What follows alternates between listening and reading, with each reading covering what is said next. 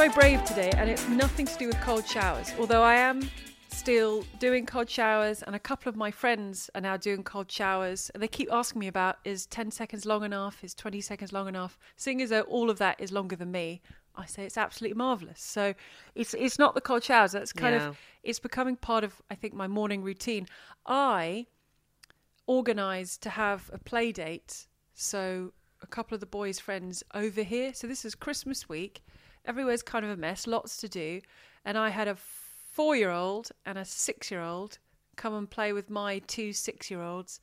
And it was, you know, there, there's double edged sword to play dates, which you'll find out. It's it's great because you're going to get to catch up with a friend so you have a little chat it's nice and the and the boys your children get to play with their friends but the chaos and the destruction is is like not i'm actually sitting in the boys playroom now and and it's just the destruction that they leave it who would have thought that that children just four of them could create that much mess it's uh it's been it's been quite a morning i would say Wow. Well, I'm quite lucky when it comes to mess. At the moment, uh, the baby, baby Fernando, his uh, his favourite thing is putting things away. He likes putting things in things, especially back where they belong. So we we have this situation where I went to soft play with well with the baby, not my own, him, but that then was a day I'm out. sort of tipping tipping stuff out and he's putting it all back in. And I think I'm thinking this is this is the wrong way round. What are you doing? So I'm sort of chucking all the balls out of the ball pit and he's going no mummy and putting them back in. So uh, yeah that's that's how, so I should I guess I should enjoy it. He enjoys tidying up. Well, how quickly can you and baby Fernando get round here? Because I have this room that needs tidying, and I mine never went through that phase. Never had that phase. Ah, uh, if there's anything that looks like you can put something in it, he'll put it in it. So if you had like mess all over the floor and then like a big box, a big toy box, ah, just give him ten minutes. Uh, it would be crystal. It would just be perfectly clean. It would be amazing. That is unbelievable. That is no. Maybe I can make some think- money out of him. Uh, hi- hire a tidying baby. Can you imagine? Just it, it's like it. He could just scuttle along on his hands and knees, just tidying things up. He'd just be like Yeah. a a moving human Hoover. I yeah, like what the Roombas, the Roombas, the robots. Is that right? What's a- what's a the robot Roomba? Hoovers? The- that? are, they Roombas? I don't know what you're talking about. I might have genuinely don't know. The little, the, you know, the round robots that just hoover on their own. no. You just say go, and they just hoover the room on their own. What are you talking about? What- You're not. what are you you- living in 1995? What are you talking about? what, are we, what am I talking? What are you talking about? A Roomba? What is a Roomba? A robot Hoover? Have you not I- seen a robot Hoover? I my Hoover needs me to make it work and function and tidy things up. I well, can't yes, just tell most it to Hoovers Hoover. do. Yeah, well, there are there are Hoovers where you just say go, and it just roams around and it hoovers hoovers around. Yeah, and it sees obstacles and it gets out of the way. It changes settings if it goes on a carpet or hard or whatever. Yeah, you just press go, and that's it. Off it goes. Do you have one?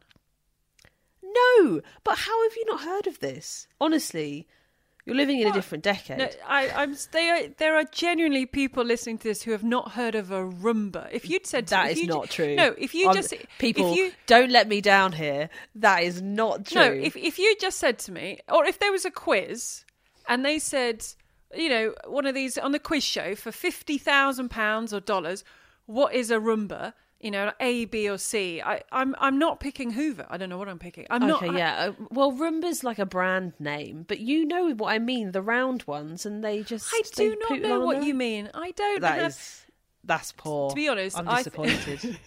to be honest, A, I'm not very good with technology, but B, there are so many obstacles in our house. I don't even think a Roomba would function in our house. well, they're very smart, so maybe maybe it's worth a try. Maybe you can get it for me for my birthday present, Christmas. Present. Yeah. Well, Are they it's Quite a while to your birthday because you just had one. Uh, yeah, that's true. Christmas is in four days' time. I think. Well, I, I'm not I've sure never. if I can get there in time, but there you go. I can't believe this. This is madness. I don't. I don't. I've never heard of it. I no. I don't think it's unusual that I don't know that there's a round thing that you say go to and it hoovers your house. Yeah, that's it. I don't. I don't think. And I guarantee there are people listening who have never heard of what you are talking about. No way. No way, honestly. Hundred percent, hundred percent. If if anybody does write in and say that, you're just you're just trying to make Gigi feel better. I do not believe you. The awful thing is that, the next I don't know five or ten people I see in the next couple of days, I'm just going to ask them if they've heard of these things, and I'm going to I'm going to do my own little poll round where I live. Well, I have learnt something new in the podcast at this early stage of the podcast. So thank you very much for that. In terms of the tennis world, um, well, COVID, a lot of COVID headlines. Yeah, in the last I know. few days. It's a shame, but I mean, it's happening everywhere, isn't it? To every sport. And It's not just sport, just ev- everywhere. But uh, yeah, Abu Dhabi, the exhibition there getting hit hard. We thought it was disappointing because we last time we were talking about how Emma Raducanu wasn't going to be able to play because she got COVID when she arrived there, and it turns out that everybody else got it too. So whether they got it whilst they were still there or when they travelled home, regardless, it was a, a bit of an outbreak and uh, yeah, a bit of a bummer. hopefully, and I know Belinda Bencic talked about the uncomfortable symptoms that she was getting, and she started a statement saying, I'm fully vaccinated. Unfortunately, I've contracted or tested positive for COVID. Uh, the symptoms aren't that great. And I think Ons Jabeur said a very similar thing. I think she's the latest player, and obviously, reference. I think Carlos Moya, he's also got it as well. I think I saw a, Yeah, a message to say that he's he's got it too. So the first thing is wish them a speedy recovery. On the flip side, if I'm trying to find a positive, it would be that they should be clear and all fine for Australia. But then the other side of the thing is what you brought up last week with regards to Emma Raducanu. And for someone like Rafa Nadal, this could have a bearing because he's been out for so long anyway, is that they will now miss a precious amount of pre-season time. yeah, can't train. Yeah. Um, or if you have a court in your back garden, could you train on that? I suppose you could, but you wouldn't be able to practice with anyone because you should be isolating. Or you could set up a ball machine on your own. You could you could play away like that, I suppose. But then, but then if you live in a house, the people you live in a house with, because I know the rules in the UK, if someone has COVID, the people in the house can still go out and about. They take a lateral flow every day, so they can still go out and about. So if Nadal, who quite possibly has one or two tennis courts in the vicinity of where he lives, he could still practice with someone as long as there's someone from his house slash bubble. Yeah, Right? I'm not sure how good his wife is at tennis. Um, to be honest, maybe not Nadal's standards of, uh, of practice partner. But if the ball comes back, that is uh, that's all all you can ask, I suppose. But I guess you could do other stuff because a lot of pre-season, isn't it? It's not always with a ball, is it? It might be stuff in the gym or other bits and pieces that you're doing. So, depending on the severity of the symptoms, because as we know, it can completely wipe you out. There might be. It's not like Emma Raducanu, who I think was she in a hotel room. So it, it depends where you get it Yeah. and where you're where you're stuck and where you're going to be. If Rafa Nadal tested positive when he got home, so hopefully he was able to go home. There will be space and it won't be as restricting. So I guess it, it kind of depends. And I think Ons Jabeur is back in Tunisia, so hopefully they've got a little bit of space, so, they're not they're not too isolated. And and hopefully, I know Rafa Nadal is. Th- th- there were question marks, I think, about Australia before he tested positive, just because he hasn't played in so long. Yeah. Ah, yeah, I don't know. I mean, look, if you're going to test positive, you want to test positive at home, don't you? So that you can uh, be. I think everybody wants to be at home rather than in a, in a hotel. So, um, yeah, just a, a bit of yeah. It's a shame for the event, which I think on the whole was was successful until we obviously get these these sorts of results coming back. And it's it's one of those things like sports around the world are just sort of ploughing on this time rather than last time where everything stopped. It really is just people saying we can't afford to stop, so we're just going to keep going, and the, the governments aren't shutting these things down. Um, and it's just about the rules and the regulations. It's like with Australia, you know, things are evolving all the time. You know, they're going to plough on regardless. They sort of have to. Um, yeah, so it's very different to where we were, say, sort of, yeah, summer ish of 2020, where everything had had stopped really. Um, so yeah, I mean, it's a good thing, I suppose. The the events are continuing on. Um, I don't really know if it's a smart thing or not. It just, well, I don't know. I'm not a scientist, um, but it is it is amazing. It is. Uh, I know football in this country from Boxing Day, so that's the 26th of December. Wales, football goes behind closed doors. Scotland, it's a Yeah. maximum of 500 spectators, so it's pretty much behind closed doors. And as things stand in the UK, it's as normal, but we've been told that there could possibly be restrictions, guidelines that are brought in in terms of. I mean, one number from the from the Premier League in a week their positive cases this is the, the football the soccer the premier league is their numbers have doubled in a week in terms of positive cases they're up to i think 90 for players yeah. and and there's been a lot of cancellations, right? Is that right? Yeah, just, I think they can't get teams out because everybody's yeah, isolating. Six of the matches were called off during the week, and then they had a meeting of the Premier League clubs. And I think someone made a really good point. The assistant manager at Liverpool said, um, "It's all very well for the Premier League clubs and the chairman and the chairwomen to get together and say." we don't want this, we're going to carry on. He said, but they're not scientists. They're not the people who are yeah, seeing exactly. the effect that, that this virus has on people. They're not thinking about, in a sense, you know, the welfare and how it's affecting the bodies and how we expect these players to recover and play two matches in four days because over the festive period it's so busy. And they came to the conclusion that if you've got 13 available players, you're on, you're in, you will play. You know, as long as you've got right. 13 players from which to choose from, then you should fulfill fulfill your matches, fulfill your fixtures. Well, that's sort of how I feel like with Abu Dhabi stuff. Like, it's great that all this stuff is going on. I'm enjoying watching it and stuff, but there is a part of me that's a bit like, I don't, I don't know if this really should be going on. It's not being decided by scientists anymore, is it? It's being decided by people who are running the events, and it's no surprise that they're all going ahead.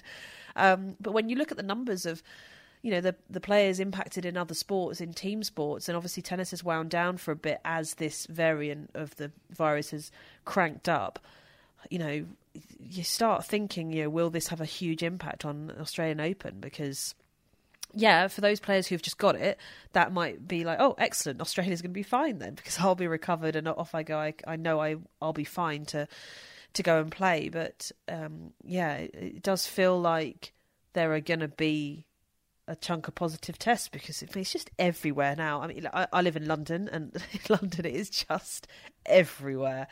Uh, they, ba- I think they basically are saying like, yeah, you live in London, you're going to get it at some point over the next month or so. That's just well, how it goes. Known, so. I've never known so many people to have it. I think in the, in the first wave, I mean, I had it, but I didn't really know that many people. Maybe a couple of others, and then yeah. I don't know which I don't know which wave we're in. But then the the second wave, I don't think I knew many. But this time, everybody you speak to, you'll get calls saying, "Yep, the whole family has it." Um, uh, I did a show last night on Five Live. One of my guests was isolating at home with it, felt absolutely fine, but has it. Another friend of friend of ours actually called me today. He's just come through it, and and luckily who's been symptom free, but it's absolutely everywhere. And and we've been playing it very carefully so we can be with loved ones on Christmas Day because um, I have parents who are vulnerable. So we've been very very careful. But you, you do you do worry, and, and from a work perspective, I guess in the freelance world you really worry because if you you get it you lose work it's like a player who gets it and misses misses a tournament so it's um yeah, we've you know done everything we can possibly do to protect ourselves from it. But despite that, yeah, it's everywhere. I mean, it's everyone you speak to. We we had a guy who was collecting a delivery today, and he said from the twenty houses he had been to picking things up and delivering things, sixteen of them had people in the house with COVID. Wow. Yeah. And, and he and he was knocking on the door. There was a voice behind the door going, "Just leave it. I can't come out." oh, and he no. said it, he said it was nearly look 16 of the 20 houses he went to.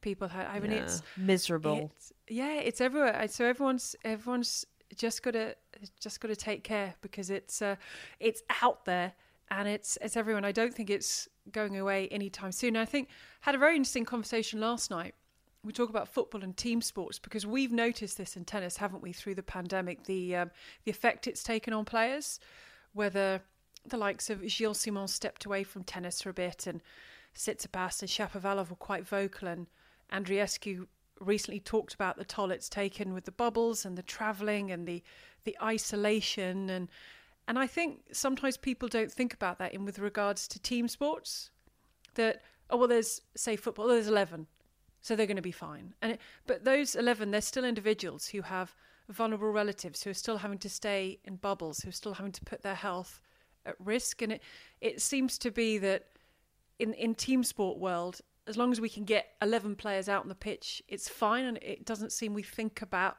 the effect it could have basically on, on their mental health quite as much.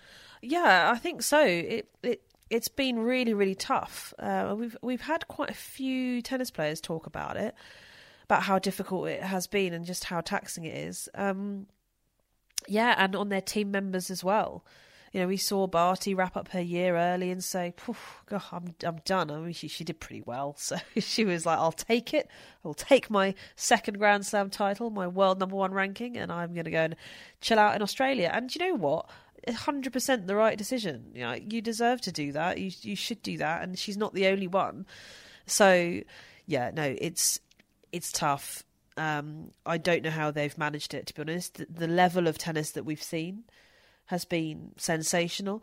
Uh, I think we really have had a year. I know we're going to do some reflections on the year, but we really have had a year full of youngsters, like real youngsters, and I don't know whether that is part yeah. of it as well. In that the slightly older players are, you know, finding it more difficult with the restrictions and the bubbles and all that sort of stuff to find their best tennis. Whereas the youngsters, I mean, they just don't care. They just want to play. They just want to get out there. They're just desperate. They're chomping at the bit. They've been waiting to be on the tour for so long, and they're just they're just ready um, and whether you know, and, and for some of them, especially the ones who were sort of outside the top hundred before the year started, um, there weren't really many tournaments they could play.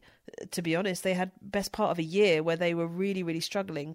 Um, so yeah, it has really felt like that sort of those players who are fresh to the tour have really, really thrived, and there have been some sort of tired-looking, uh, more experienced players. I think possibly just because of um, the restrictions that you know that, that have been in place. Like I don't know, I, I don't know how they've done it.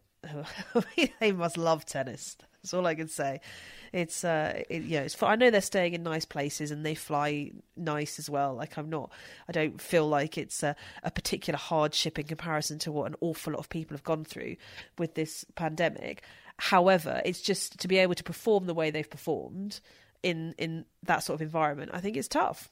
Yeah, I think it's I think it's it's very very tough, and as I say, it's everywhere at the moment. So just want people to stay safe, be sensible, and hopefully we'll all come out the other side. You you mentioned reflections on the year, so this is sort of our our tennis Christmas special. We're going to split it over a couple of weeks. There is no right answer. There is no wrong answer. Whether we'll agree on any answer, I don't know.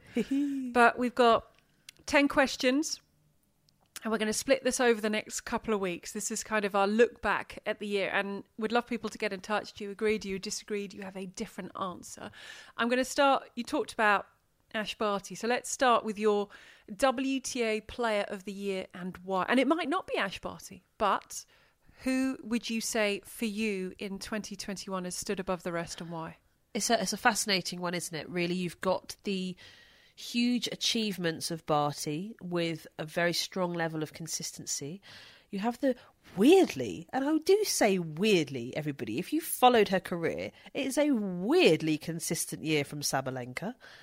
Quite extraordinary. Hasn't hit the heights that Barty has hit. She hasn't been in a slam final or anything like that, but just just bizarrely consistent. And I, and I know that I'm focusing on that the sort of the surprise in that because you look at her game style, it doesn't suit being consistent week in week out. And you look at her personality it doesn't suit being consistent week in week out. That is why she's not been consistent week in week out throughout her career. She's had these tremendous runs and then she's had some times where she looks like she can't win a match.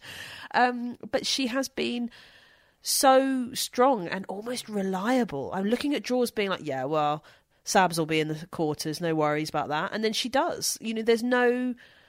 You know, look, she she has lost early in some tournaments. Don't get me wrong; it's not every single week of the year, but you know, number two in the world, um, because of her consistency, not because she's won a Grand Slam. You know, like that's that is just sort of nicely surprising. I don't know. I, I just find it interesting. So you've got sort of a bit, a bit, a bit of a contrast at the top. Um, you've got Muguruza, who's been sort of threatening to get back to her very, very best. You've obviously got Krejcikova, who's just burst onto the scene and uh, looked like she was born to be making acceptance speeches.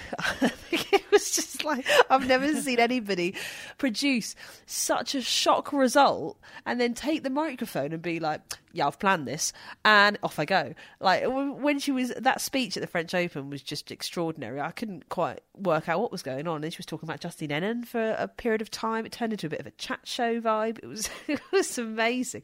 Um, am I missing anyone else from the top, from the very very top? In terms That- of that, that, the, in terms of those that have in terms of the WTA, the WTA players, let me have a look. So I've done Barty, Sabalenka, Muguruza. Look, I tell you what, Pliskova is number four in the world, above Krejcikova.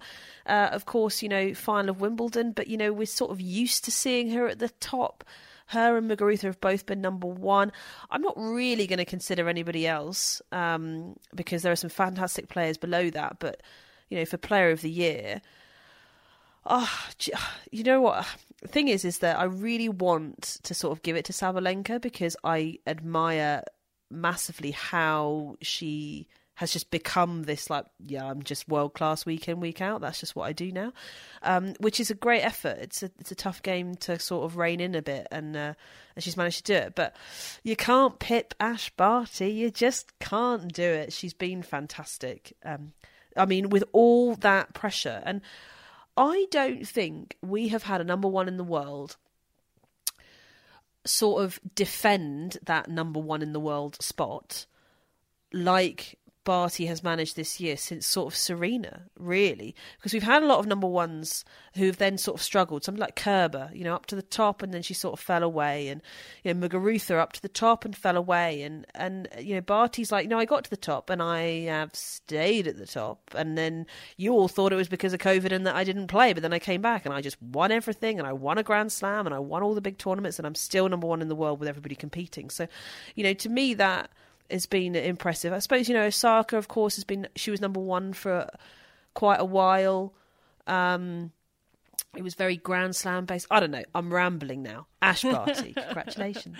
Uh, it, no, I loved hearing all that. I knew where you were going to end up and knew what you were going to come back to, and and I think for me, uh, this is when I'm going to get all the people messaging going, "What have you got against Ash Barty?" Nothing. I have nothing against Ash Barty. I think she's amazing. I think she's done wonderful things, but uh, Barbara Krejcikova, I'm going to give her Player of the Year because it's astonishing. What? She's number five in the It- world. Just player You of the year the does not five. Pla- player of the player year. then then these are pointless questions because we should have just said, okay, it's Djokovic, No. it's Djokovic and Barty, and let's move on. I do not think that being number one means you are the player of the year necessarily. I think it, it's like look, it's like the goat debate, isn't it? Is it is the goat debate ultimately decided on titles?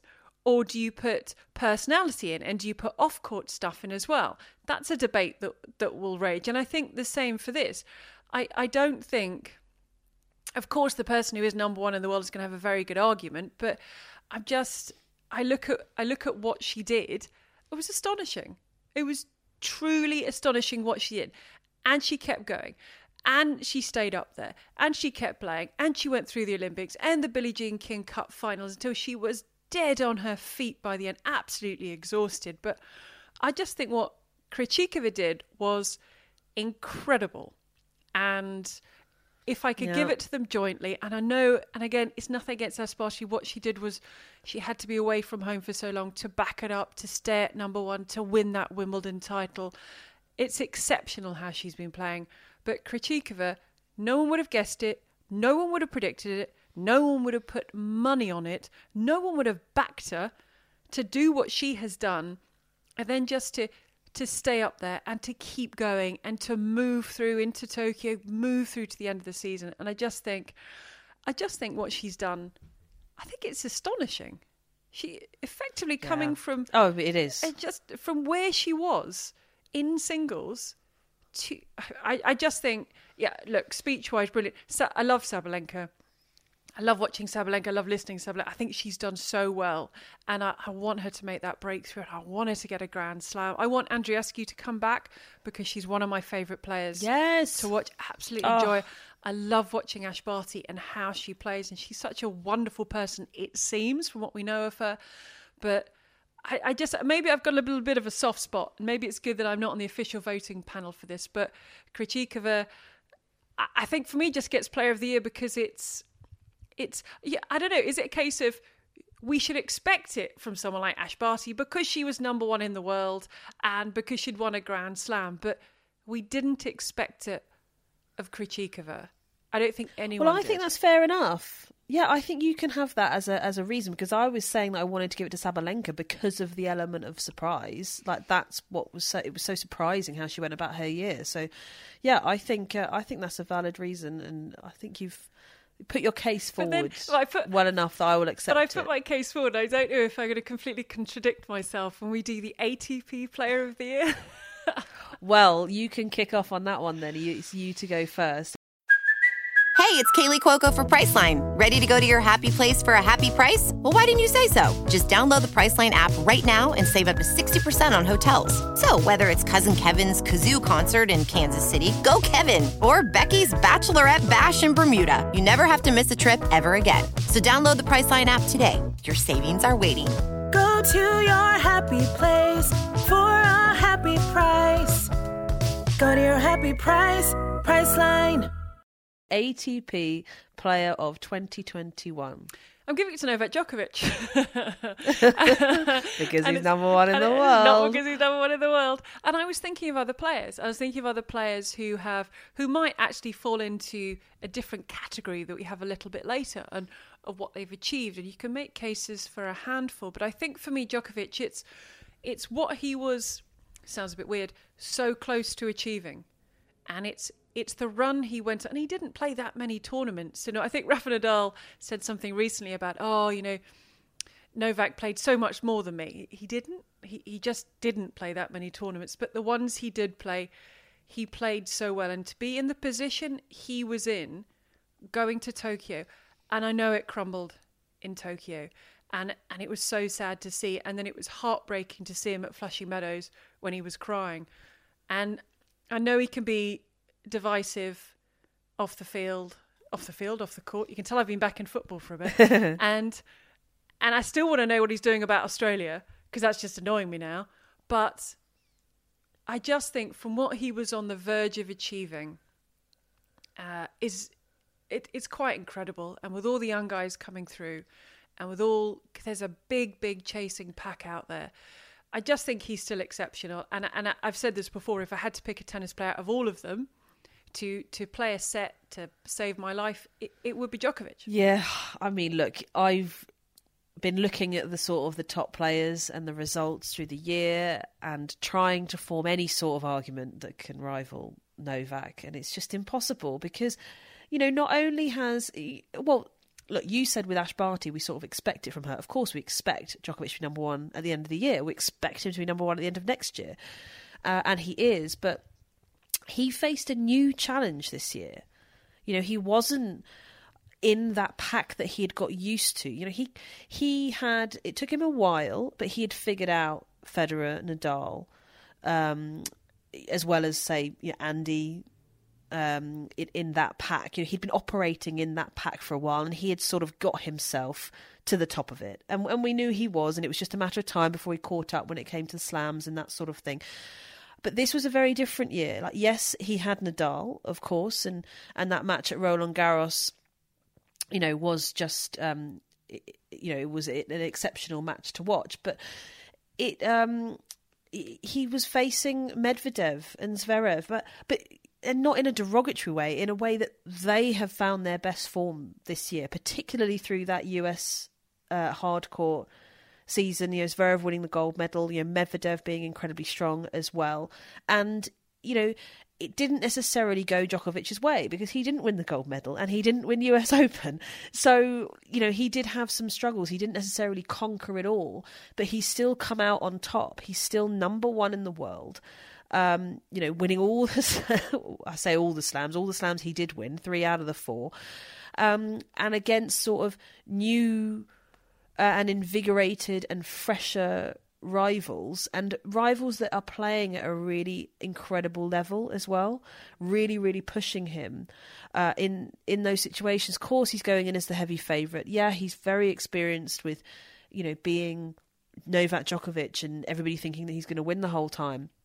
But you know, I, I just think it was a bit of a different task this year, and ultimately he's come out on top. And I'm just looking at the rankings now, and I mean he's three thousand points ahead of Daniel Medvedev at number two. You know, you win two thousand points for a slam. That's two. That is a winning a slam and a Masters better than Medvedev. If Medvedev had lost first round in both of those tournaments, which ain't going to happen. So, yeah, an exceptional year. And as I say, you know, you look at that top 10, seven of the top 10 of, are on career highs in the ATP. You've got Jannik Sinner as the youngest player across both ATP and WTA in the top 10. You know, the youngest top 10 WTA is 23. Uh, which I think is Sabalenka, and the youngest ATP is Jannik Sinner at 20. Now, it hasn't been that way around for for a long time. You know, that is a young top 10 now, and as I say, it's a bunch of different faces. Novak still reigns supreme. Congratulations, Novak. and we should wait to see how, if, and where he starts 2022. Right, moving on to question three. Most improved player, ATP or WTA? Where do you land? oh, overall, mm. You want what you can have an honourable mention, but you're actually if you were giving an award, that has to go to one person. it's so difficult because just like so many, there are so many. Um, you know, immediately what springs to mind. Uh, based, remember we're going from 2020 player to 2021 Yeah. player. Uh, would be a Hubert Hurkacz. I mean, what I think he's achieved. I mean, he won a Masters in Indian Wells. Um, you know, he reached the semi-finals of Wimbledon. Uh, Semi-finals, right? Yeah, semi-finals of Wimbledon. Um, yeah, and you just look at him and you just. It, I mean, obviously, the way he plays is phenomenal. You don't think like, how the hell is this guy doing as well as he's doing? But you, there is a part of it that you're like, okay, I didn't think he he could do that. Okay, great. Like he really has most done well. Hugh I mean, of course, Jannik Sinner, as I say, 20 years old into the top 10. Absolutely extraordinary, winning so many tournaments. Cam Norrie, what on earth are you doing, Cam Norrie? winning a Masters event. It is so, so, so tough. Um, and then I'm just going to get out my list for the women, just so that I don't miss anybody. Um, well, Maria Sakkari, extraordinary. I mean, Paula Badosa. I mean, are you kidding? Badosa's done Her year's been unbelievably well. Jabeur. Honestly, there. I mean, uh, yeah. I mean, Emma Raducanu. I mean, she's winning everything, so I'm just going to leave her out of this one, just just so that she can not be involved in one one topic. Um, so Wow, how are you going to whittle yeah, I, mean, that down? mentioned Carlos Alcaraz. I don't know. I find it very, I find it very difficult. Um, I think for me, if I just take a moment and reflect on this year, Yeah.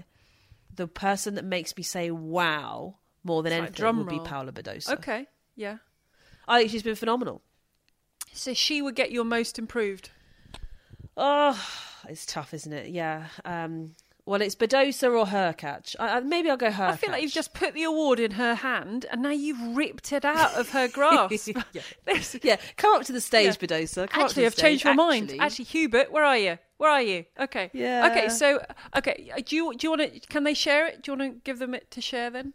Well, I wasn't expecting this to be um, mainly because I didn't read the question you sent, um, but I wasn't expecting This it to all be in one category. I, I'd sort of separated it out, so I hadn't uh, I hadn't put the two against each other in my mind. But uh, yeah, Hurkacz It's done. It's it's interesting. The one person you didn't mention, who I thought would have been a shoe in, is Aslan Karatsev. I mean, Yeah, how, how because he won it, didn't he? The ATP. how does he- uh, improved? How does he not get a mention? The fella was, let alone what he was last year, he was 114 in the world in February of, of this year. He's 18 in the world at the end of it with two titles, Dubai and Moscow. He also got to the final in Belgrade. He got to the semi finals in Australia. He's won doubles titles to boot. I mean, I, I'm very surprised he doesn't get a mention in your list. Is he of- yours? I, you know, I looked at Cam Norrie. I mean, again, what is he doing? That's it's it's astonishing what Cam Norrie has done and the belief he's had in himself, which I think is fantastic. Krejcikov is my player of the year, but also you look at most improved, and I think she gets a shout for that. Badosa, I think, is. I love watching Badosa play. And I love that grit. She's a real ballsy style about her. And I think she's absolutely fabulous. Hubert Hurkacz, it's interesting, isn't it? I, I think he's he's done exceptionally well, but he wouldn't have been on my short list. Um, Sinner, Interesting. yes, but I think for me it, it's Karatsev. It's again the problem with me is I've just I like a story. I like a good, you know, I like the sort of mm. it's almost like the rags to riches. It's the from nowhere to somewhere. And I- think sometimes I think a little bit too much with my heart rather than my head. But for me, the Karatsev story, I mean, he's not a spring chicken. He's got some tennis in his legs. He was battling away on the Challenger Tour. He kept faith, and where on earth this has come from, I still don't know. But what I love about Karatsev is he has the belief in himself that he's now going to stay there. And one of those things was mm. not taking a clothing deal because his agent, who I think some of us at the time thought, Are you mad? was going, Oh no, he's going to go a lot higher than this. We'll do it at the end of the year. We kept thinking, Well, anything could happen. He could get injured. He could sully the wheels. We kept saying, So when do the Karatsev wheels come off? The wheels didn't come off. Uh, They just weren't going to come off. And the fact that he's been able to imagine doing what he did at the start by qualifying um, for his first Grand Slam in the Middle East, then flying to Australia, then getting through to the semi-finals, and then being able to take that and continue on. And I haven't even mentioned his silver medal in Tokyo. He gets to the final in the mix with Vesnina.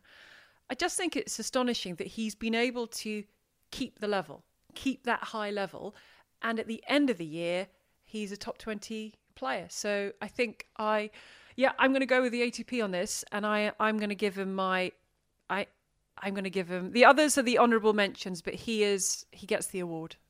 Fair enough. Fair enough. Is that fair enough? I think that's an excellent we're gonna- decision. We're going to do one more in this Yes. Christmas week edition. Then we're saving the rest. So this one, and the fact that you haven't read You've got to answer. You've got to answer first on this one because I just did the last one. We've got to alternate. and it's also because you haven't read the questions, so you need more time to think. No, I have a- read the there's questions. A little bit I just didn't read it properly. A little bit of truth in that. A little bit of truth in that. Okay, right here we go. Most memorable match of 2021. Ooh. Oh. And again, I'm not split it. Look, if we split everything, ATP, WTA, we'd be here for about six hours. So I can't That's fair enough. I can't yeah. be- Yeah, we've got stuff to do, people. I can't I can't be splitting them. And and again, my choice there are there are so many. And again, my choice comes. Yeah. It was a match I worked on. It was a match Okay. I was so immersed in. It didn't get Grand Slam. didn't get the result I wanted. It's not a Grand Slam match. It's an event that happens. Well, it should happen every four years, but it happened in the Oh, fifth year.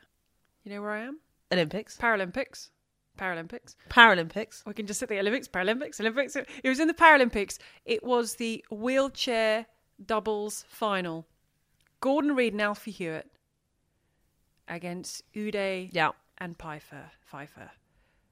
It was Reid and Hewitt looking to keep the Golden Slam dream alive. They went on to complete the Grand Slam. They won the US Open in doubles. They were looking for the Golden Slam. This was a time when Djokovic hadn't been able to do it, not getting the medal in Tokyo. We still had a handful um, of players within the Paralympics that could still keep that Golden Slam dream alive. Among them were Alfie Hewitt and Gordon Reid. There was the backdrop of Alfie Hewitt not knowing if this would be the last Paralympics he would compete in because of classification issues which have been resolved, and wonderfully he can continue to compete as a professional tennis player. It was. It was look, these guys, the four of these guys know each other so well. Nicolas Peifer, Stéphane Houdet, Gordon Reed, Alfie Hewitt, and it was an absolute thriller. Three hours and 25 minutes. And it was the French pair who came through, but the Brits were leading 3 1 in the deciding set. It was, it had everything. It had drama. You know, the one thing it didn't have was a crowd. It's, I know there's been so many matches when we've said, if only there was a crowd. Oh, if there'd been a crowd. It's such a wonderful stadium. We're lucky enough to go there during the Olympics. It's a wonderful arena in Tokyo. There were no fans in there, but it was gripping. It was, and it was the story. Could they do it? They had the lead. Is this? Alfie's last ever match playing as a professional tennis player. Ah, loved it. And uh, yeah, so that that gets my vote for my match of the year. Yeah, what a moment. Just what, as you say, just so much going into it. You're into the backstory again, aren't you? But the emotion, it's just when you know what it means, it just, yeah, it just does, it does get you. So I, I, I think that's a fine choice.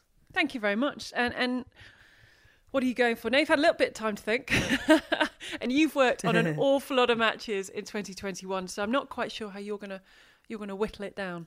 And Well, this is the how. difficulty because uh, yeah, you do do a lot of uh, a lot of matches through the year. Um, yeah, and trying to to pick through a, a favorite. Now, there's one. There are two matches that jump out to me, and actually, they're both WTA matches. Considering I this year for this year, I did more work on ATP matches than did WTA. Um, but there are two matches that that jump out.